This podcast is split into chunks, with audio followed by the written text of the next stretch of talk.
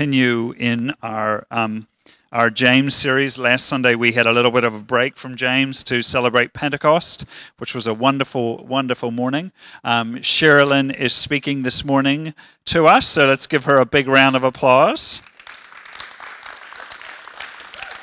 Always, always a wonderful, wonderful privilege to have Sherilyn. So I'm just going to pray while you get get yourself sorted.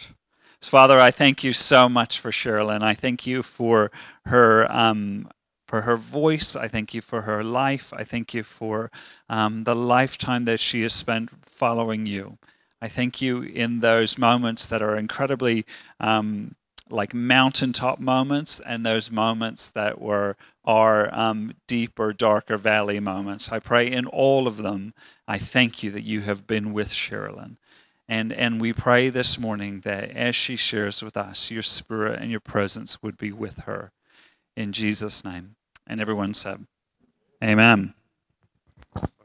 Thanks. Hi, team. I love art. Wherever we go, if there's an art shop to be found, then I'm always begging for just a little bit of time to take a quick look. And, um, and thankfully, Lee doesn't mind looking at art either, and the kids are usually um, happy to, you know, choose their favourite piece and then critique each other's choices. Um, but one thing about art is that you can make or break it with a frame. Do you agree with that? Know what I mean? You've seen that amazing piece of art and the frame is just awful, or that piece that really doesn't look like anything much, and then you put it in the right frame and all of a sudden it just comes to life. Well, while I love looking at beautiful artwork, um, often over the years our budget hasn't allowed us to take many of those pieces home with us. So I have developed a habit of collecting frames, like this one. Collecting frames, and, um, and in our home, we have got framed photos, framed calendar pictures, framed, uh, what else have we got? Framed cards a framed tea towel. Um, I've got a framed map. We've got framed mirrors. And there's even this uh, framed offcut of wallpaper, which I put in a literal old window frame that I salvaged when Springboard moved from down the road. And that now hangs in our toilet, which I call our room with a view. You like that one? Well, my favourite thing of all, though, Riley was begging me not to do this, but my favorite thing of all is to frame my own kids' artwork. And I have still, true story, got pictures that Riley drew when he was four years old hanging on our wall. But honestly, how cute are those animals? Right? You can see why I've still got them hanging up on our wall. There's, there's a few others that go with it, but I just brought that one along. Another look. There we go. How cute is that giraffe? And the lion's mane. There's an elephant and a walrus at home too. You'll have to come round and see them. Yeah. that was when he was four. uh, very cool. But, um, you know, we frame what we're proud of. We frame what we think is beautiful and we frame what we believe is worth noticing, what we want other people to, what we want to draw their attention to. And I, I think that today's verses from James chapter 2, that's exactly what they're doing. They're inviting us to look at who's in God's gallery. They're inviting us to see what He deems, who He deems as beautiful and worth noticing to see who's in his frame. And remembering that um, there were no chapter divisions when the Bible was originally written, we're actually going to pick it up from the end of chapter one to get the connection. I, I begged the men in my family to read these verses for me, but no, I had no takers, so you're stuck with me. Right. from chapter 1, verse 27. Pure and genuine religion in the sight of God the Father means caring for orphans and widows in their distress and refusing to let the world corrupt you. My dear brothers and sisters, how can you claim to have faith in our glorious Lord Jesus Christ if you favor some people over others? For example, suppose someone comes into your meeting dressed in fancy clothes and expensive jewelry, and another comes in who is poor and dressed in dirty clothes. If you give special attention and a good seat to the rich person, but you say to the poor one, You can stand over there or else sit on the floor, well, doesn't this discrimination show that your judgments are guided by evil motives? Listen to me, dear brothers and sisters. Hasn't God chosen the poor in this world to be rich in faith? Aren't they the ones who will inherit the kingdom he promised to those who love them? But you dishonor the poor. Isn't it the rich who oppress you and drag you into court? Aren't they the ones who slander Jesus Christ, whose noble name you bear? Yes, indeed, it is good when you obey the royal law as found in the scriptures love your neighbor as yourself. But if you favor some people over others, you're committing a sin. You're guilty of breaking the law. For the person who keeps all of the laws except one is as guilty as a person who's broken all of God's laws. For the same God who said, You must not commit adultery, also said, You must not murder. So if you murder someone, but you don't commit adultery, you've still broken the law. So whatever you say or whatever you do, remember that you will be judged by the law that sets you free. There will be no mercy for those who have not shown mercy to others. But if you have been merciful, God will be merciful when he judges you. So, who's in the frame? The examples in these verses are the orphans, the widows, and the poor. And I'd love for us just to sit with that for a minute. So, God is drawing our attention to the orphan, to the kid with no parent to hang their picture in a frame and put it on their wall. God hangs her photo in his gallery.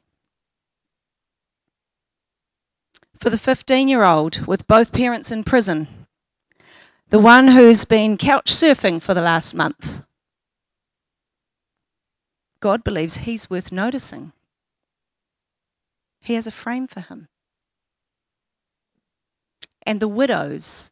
Now, in those times, to be a woman without a man in a man's world, that was a pretty dire situation. That wasn't just, you know, you're lonely because your partner's died. Actually, it, it was almost life and death stuff. But God had frames for those women, and He's so proud of a couple of them that they even made it into His genealogy. Take a look Tamar, widow. Ruth, widow. Bathsheba, widow. And God would still draw our attention to the desperate and the lonely and the poor. So, judging by the 2,000 plus references that the poor get in the Bible, I reckon God has reserved the best space in his gallery for the poor. And if you're here this morning feeling alone and unloved and overlooked, well, I want to tell you that you're not. In fact, you feature in God's gallery. He sees you and He has a frame with your name on it. And while that sounds lovely, you and I both know that sometimes we still just need someone with skin on, right? And you just wait because uh, the rest of the the rest of this chapter in James, like James is just getting started. These verses really, they're a call to action. Okay, so I started thinking that, you know, if an obviously rich person walked through those doors and an obviously poor person came into our church, I would like to think that they would get the same kind of treatment. I know for certain that the poor person would not be told to sit in the back row. Matt, are you our poor person this morning? And definitely wouldn't be told to sit on the floor. Like, I know that that just wouldn't happen. So I started asking God, okay, where and how do we show favoritism? Like, what might it look like in our setting? And what might an example be that, that would be particularly relatable to us? But I came to the conclusion that, that those are really great questions for each of us to individually take to God. But collectively, as we look at these verses, I wonder whether they're not so much about a specific who as they are about reminding us and identifying our why. Because while the Bible does talk a lot about the poor, and James uses these examples, I wonder whether he's not so much trying to identify specific categories of people and going, okay, make sure you look after them, as he is reminding us of the foundational values of the kingdom of God. This upside down, countercultural way of thinking and being with everyone. Because when we know our why, I suspect that the who will look after itself. I read this book over summer called Subversive Jesus. And I had to look up what subversive even means. um, but it means seeking or intending to undermine the power and authority of an established system or institution. And Craig Greenfield, the author, he talks about growing up with this idea of Jesus being nice.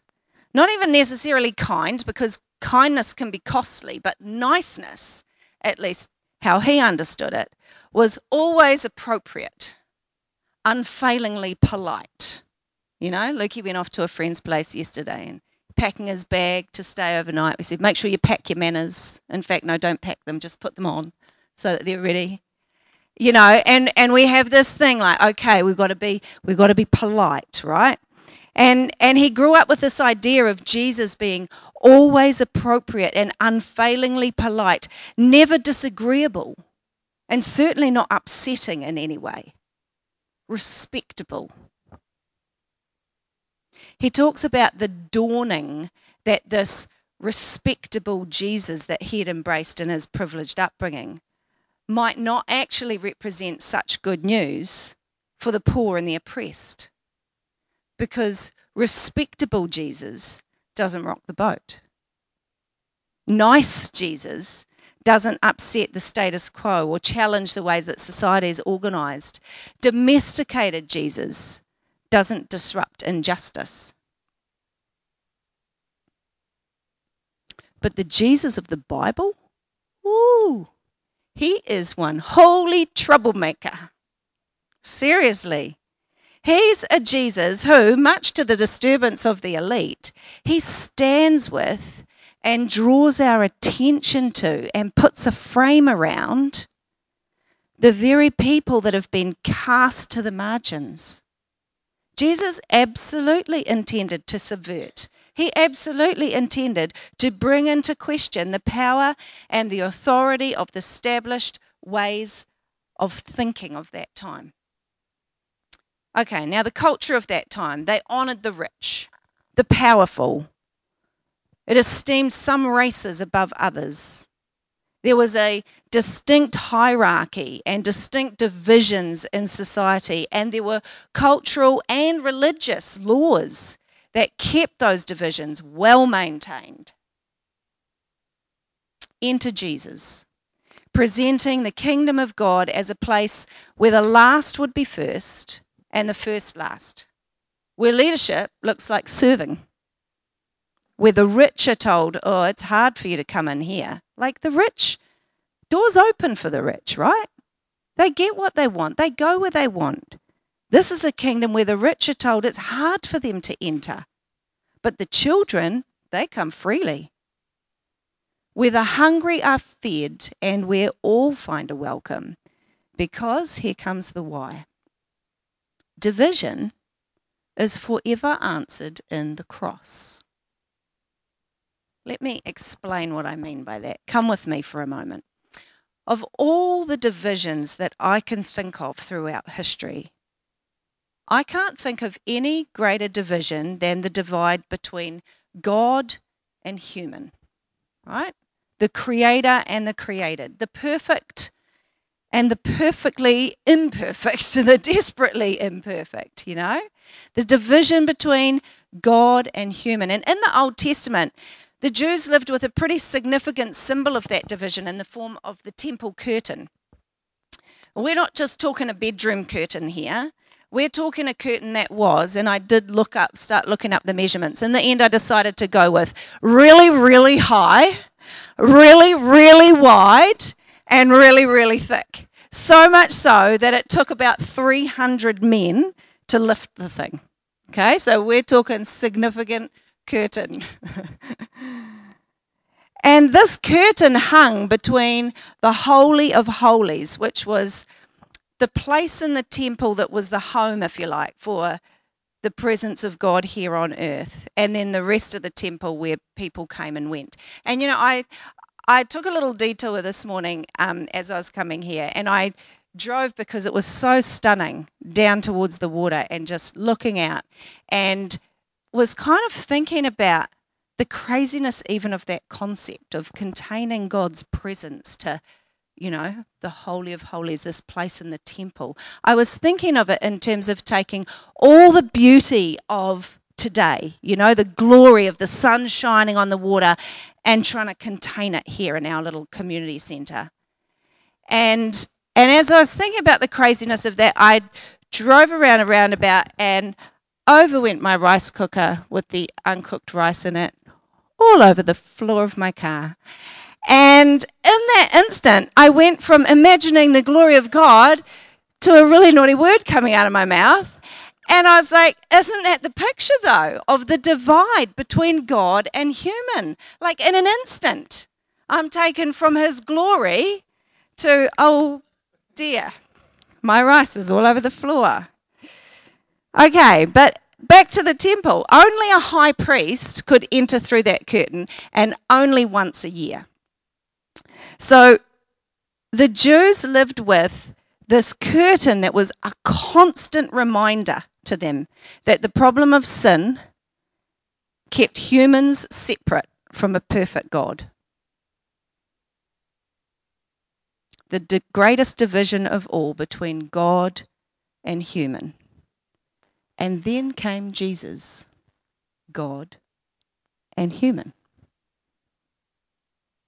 You know, at the moment that Jesus died, we know this, but this is so significant. At the moment that Jesus died, that massive take 300 men to lift it curtain was torn in two from top to bottom. The divide was had an answer. The cross was the way through. The cross is the answer to that greatest division of all. And if that's the case, then surely it follows that all other division is also answered in the cross. Does that make sense?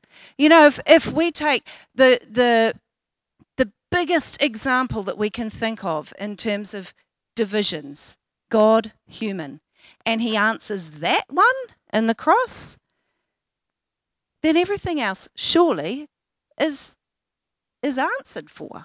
But don't take my word for it. Romans chapter 8, verse 32 says, Since he did not spare even his own son, but gave him up for us all, won't he also give us everything else?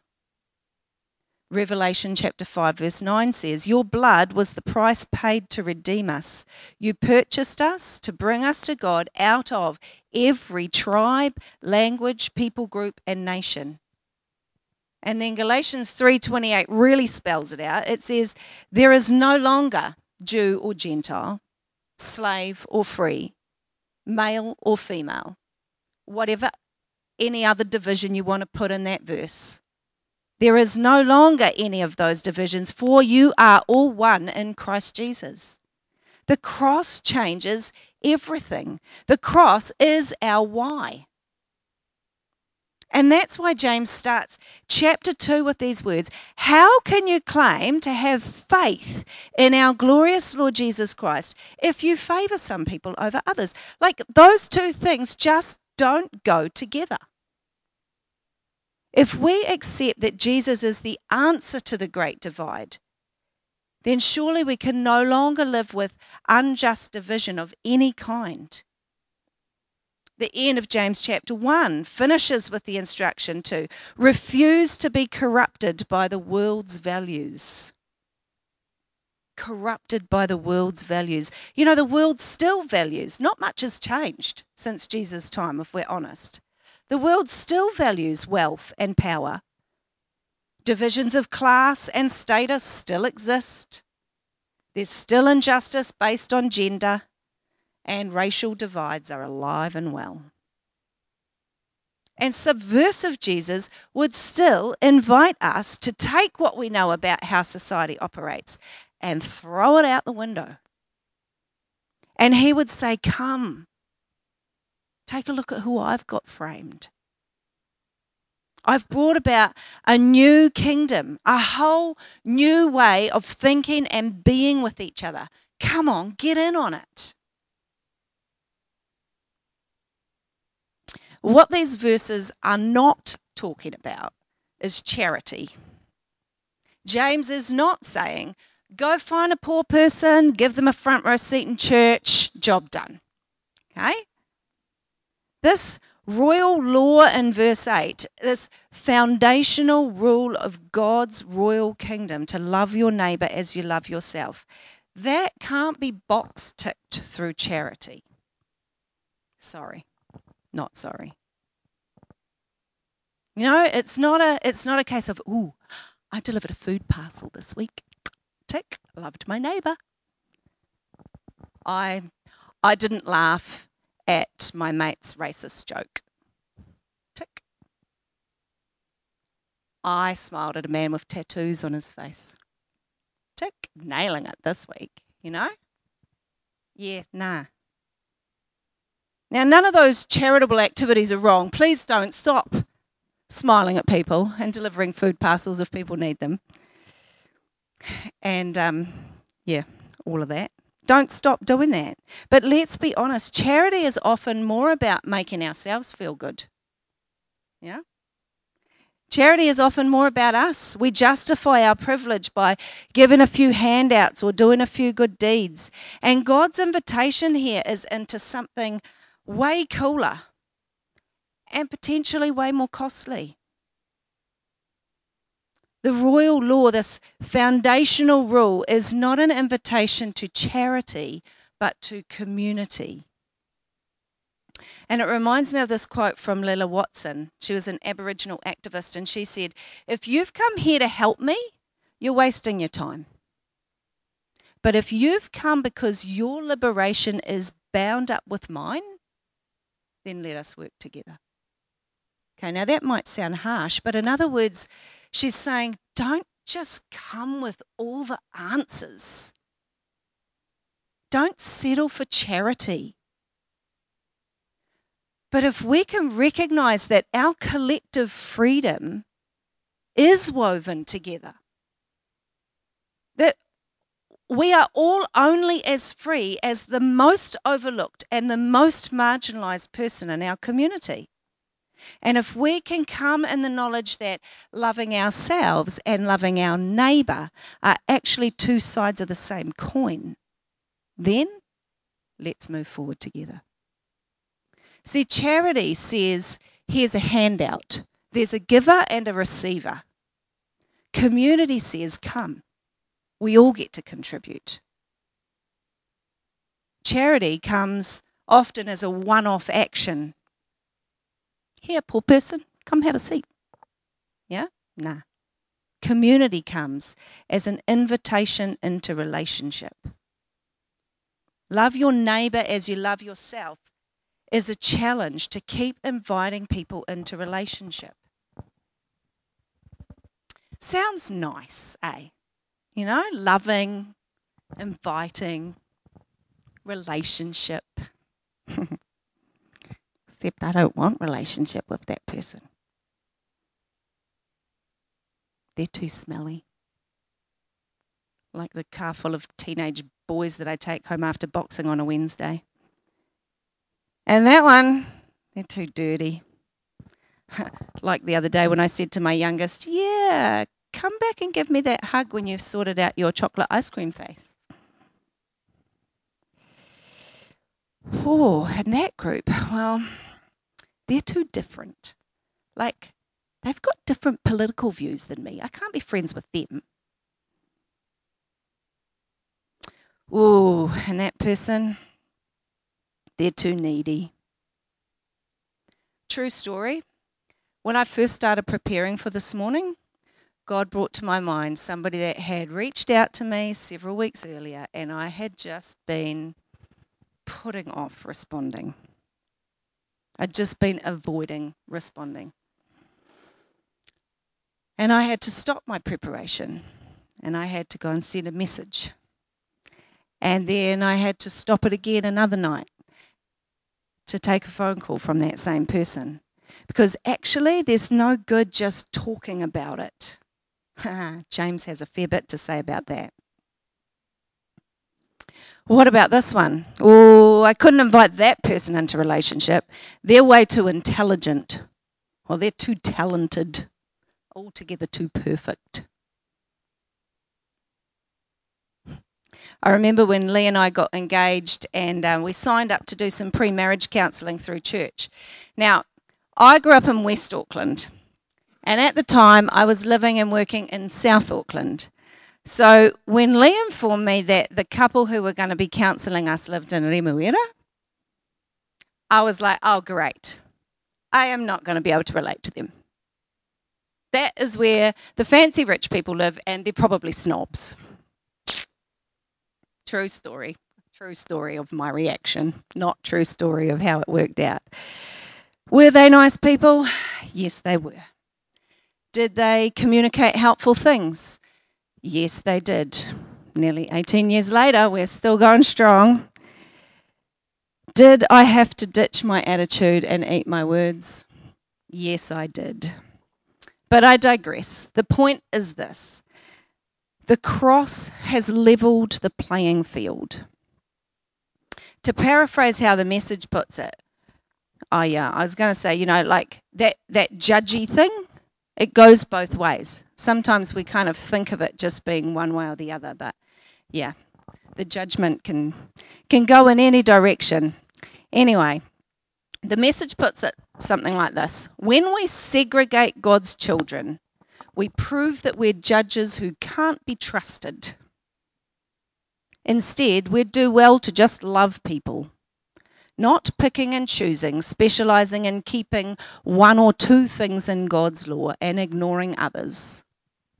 You know, the verses say, Well, I did murder that person, but I didn't commit adultery. You know, it might seem like an extreme kind of example, but apparently some in the church at that time were using this love your neighbor as their reason for paying special attention to the rich. I'm just loving my neighbor. And James is saying, okay, cool. But what about your other neighbor?